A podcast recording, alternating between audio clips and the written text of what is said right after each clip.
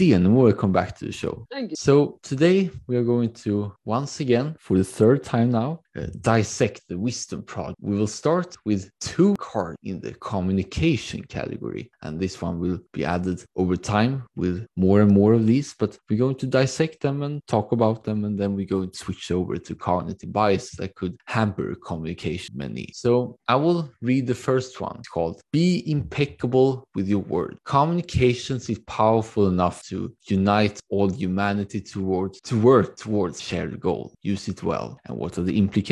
Being a great communicator can be rewarded 100 times more than the average. By constantly learning, practicing, you can improve the skill to make great things happen that you can never do alone. Any thoughts? Yeah, I think this is a, such a good uh, way of framing how important it is to actually be a good communicator. People usually talk about how you should be a good person talking with another person just for the good of the conversation. But if you think about it, every company that has done something amazing, every researcher who has changed the world have really done it by after doing some communicating why it was so important that other people followed up on that work. Yeah, exactly. But maybe we should define impeccable here because it's not really a common word, and at least I didn't know it first. So, how do you define impeccable? I think uh, being precise, being correct, and being clear. It's really a it's a word that has many connotations, but it's all related to making sure not only that you say what you mean, but actually saying what you need to say so that the other people understand what you want them to understand. One thing that is clearly stated that many of us tend to forget a lot is that clear trumps clever all the time. In the end, it's all about communication. It's all about making sure that the message is correctly correctly interpreted by all members, especially for the other ones. And um, I would go even further to say that communication is like the ultimate productivity, not only for yourself but also for others. And you mentioned too that um, many great companies has used communication to their advantage and avoid jargon as much as you can, unless it's a way to signal report to the other one. I guess. Yes. How should you go about practicing being clear and communicate to other people? I think too few people are comfortable enough with asking for feedback, which I think when it comes to communication, having someone who knows you and who you can practice communication with is one of the best ways because it's very hard for you to notice if you stutter. If you have a friend who helps you to catch it, it makes it much easier for you to change your communication style. Yeah, that's a very good tip. And maybe you should record yourself too if you're trying to make some official or public statement to kind of see yourself, okay, because you gain some kind of higher perspective once you do it. Yes, communicating while recording is a great way of then looking back. How were you unclear or where did you speak too fast, for example? The final card for now in the communication category is read like this Someone affected by cognitive dissonance need to feel calm and listened to before being open to hearing logical arguments. So, what is cognitive dissonance? Yes, so cognitive dissonance in short is when a person holds more than one belief uh, that are in conflict with each other. So you could say, like a smoker you talked about last week, the smoker knows that they shouldn't be smoking, or they know that they're smoking and they are trying to down how bad it is. So they have a behavior they know bad for them. So they have a conflict in their mind. This is really is the dissonant conflict. And this leads to a person not being able to really analyze the situation or analyze the, uh, what you're trying to tell them. It ends up being that you're more feeling panic or being attacked when a person tells you that you're doing something wrong. I think many of us can relate to being corrected. And rather than analyzing if they are correct, you start thinking, how can I argue against? How can I prove them wrong? Rather than being open to the possibility that they are because you've attacked. So, I guess that if one should find yourself in a cognitive dissonant state, big step already to recognize the internal dissonance. How should one go about it? Is it just a matter of journaling and being honest with oneself, or are there other kinds of tools and techniques that you have seen so far? There are a few things you can do. Most of them are related to if you're able to calm yourself down and really look at them like a pro and con. What are the shortcomings of each solution if you have two options to choose between? Many times it's more complex, that is really a feeling that you don't really want to look into. Let's say that all your friends tell you that it's important to have this opinion, and you have this opinion without really having analyzed pros and cons, then it's really hard for you to do this. And that's when you really like, be able to look fresh on the pros and cons or look at two alternatives and see what are the, the downsides with each and which one has the least downside. Okay, so once you remove the identity and emotional elements, it's all about seeing the entire playground from all areas, whether it's from the positive aspects and negative aspects, and take it from there, I guess. Yes, and I think that's really the hardest part is to get to the non-emotional. So because it's the hardest part, maybe this it should be a great way to clarify how one could get there in the first place. Because yeah, emotions are emotions. Maybe it's all about um, releasing them, being sure to vent out or rant a bit before having this calming effect. What do you think about that? Yeah, I think for many people, if they're able to vent, if they're able to get that far, it's possible for people to hear other opinion. But that's usually quite hard to do. And I think you should be happy if you can make small progress in one session rather than trying to spend two hours to make progress. Because this is something that for many people, it takes sleeping on it to really be able to internalize. Yeah, that sounds like a good answer. And speaking of other people, we're going to move towards cognitive biases with a quite a fitting card. It's called false consensus. We believe more people agree with us than is actually the case. Could you explain a little bit? Yes, so I think this is a good example of a cognitive bias where you don't really realize doing it, but it's kind of easy to see when other people do it. So you could say that there are 200 cognitive biases, depending on how you define it, and they are very much intertwined. Some of them overlap. When you have decided what you think, then you think that most people think like you. Yeah, and also it's quite rare to not following the crowd, so to speak, since we, yeah, so deeply ingrained of us by natural reasons, of course, to adjust ourselves to the tribe.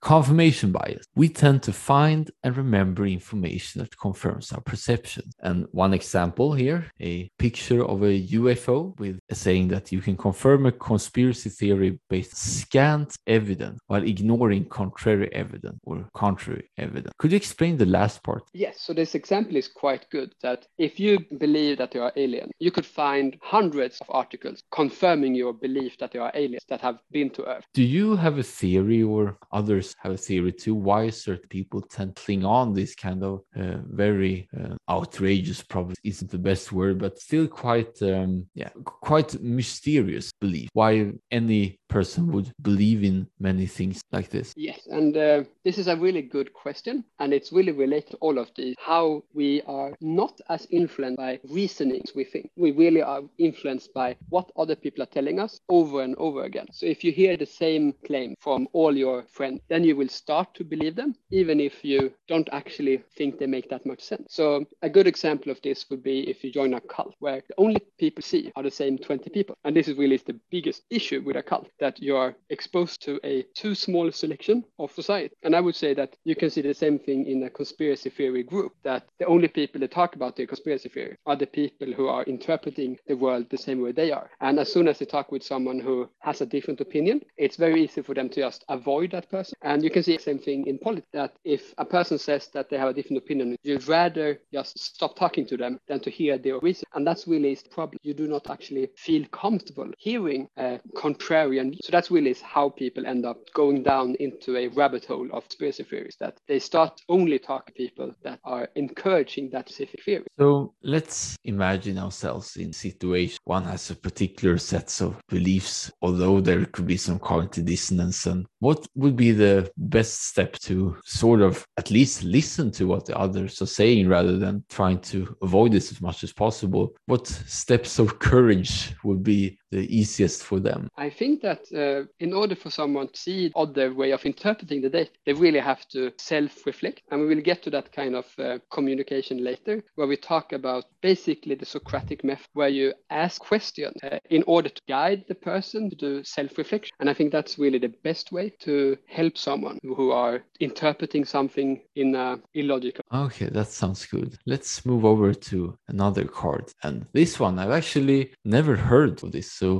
it this will be fun. It's called the third person effect. We believe that others are more affected by mass media, probably social media too, depending on where you're hanging out, consumption than we ourselves are. So, an illustrative example is a flat screen and with a quote which says, You've clearly been brainwashed by the media. Uh, is that still the case, or are people living in their own filter bubbles? Yeah, I would say that this is a good example of something that we are not aware of, that we are misinterpreting how how we behave and how we react to. And the same thing can be said for I am not at all influenced by all the commercial sides. That's another statement that's related to this that when you see commercials, you feel like, oh, yes, I buy exactly as much candy as uh, everyone else, but I'm not influenced by commercial. I buy it for other reasons, while you feel like other people are just buying candy because they are seeing the commercials. So you have your, you hold yourself to a very different bar than people that you see around you. Cool. So let's move over to muito another one mm-hmm. I haven't seen before. So it's kind of like a treasure chest. So thank you for that. It's called declinism. I hope I pronounced correctly. We tend to romanize, romanticize rather, the past and view the future negatively, believing that societies and institutions are by and large decline. I guess it has a lot with fixed mindsets too. Yeah. So, do you have any comments about this? Is there a way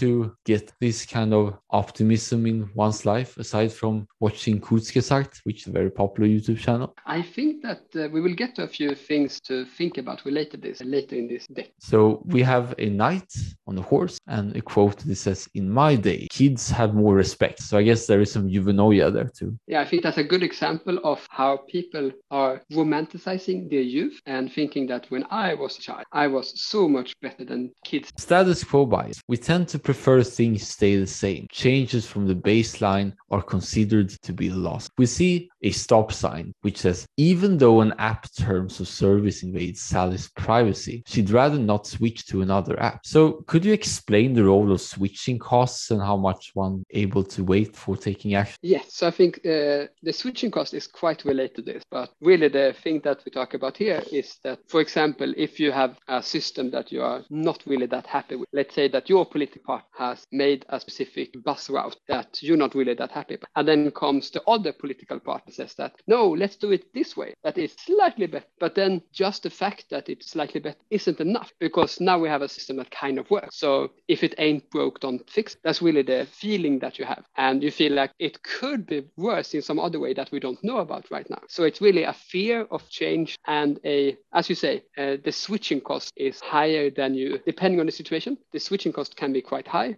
Yeah, I like that answer. And also the fact that uh, when it comes to switching costs, I guess that in the end, it's all about cost benefit analysis. And since there's another sunk cost bias that would, would probably require uh, significant benefits for one's own in order to accept it, if I'm right. Yes. So, uh, yeah. So I will interpret it as a yes. Let's move over to a card called framing effect. We often draw different conclusions, the same information, depending on how it's presented. And there is a picture of a frame and a picture. So yeah, picture in picture, go figure. And it says Alice hears that her favorite candidate is quote killing unquote with 45% approval rate. Sally hears that the candidate is quote disappointing the country unquote, with 45% rate. They have wildly different interpretations of the same statistic. So it reminded myself that two people can look at the same event and draw different conclusions. Is that what the card is saying? To some extent, yes, but it's more than that. So could you elaborate? So the framing effect really is that if someone tells you, uh, did you see the car that mashed into this other car? Or if the person instead frames it as, did you see this minor uh, accident that uh, scraped the car? The way that you frame it will make the person person think of quite different. They will not really associate the same things if you say uh, car accident or smash. So by just framing it in a slightly different way, you make the person focus on different parts. I think that's a good example of if you tell someone that the bar is being met and uh, the person is performing over expectation, or if you say that they are underperforming, but you say it even though it's same number. Yeah, I guess it's all coming down to expectations, which according to me generate emotions, so really are the one that sourcing emotions with higher expectations leading to more negative ones. So, so I guess that uh, it's all coming down to how much expectations and how much you're willing to anchor it, get kind of uh, different perspective on it. Yes, exactly. And I think this is a good example of how knowing about a cognitive bias makes it easier for you to know how to better communicate. If you know that someone will negatively interpret what you say, if you frame it in the way that you prefer, but you know how to reframe it so that they will interpret it more positively, that makes it much easier for you to communicate. Okay, that's a very good way to add there to reference back to communication part. So the last card that we're going to tell before we wrap up and save the rest for the next one episode is the authority bias. We trust and are more often influenced by the opinions of authority figures.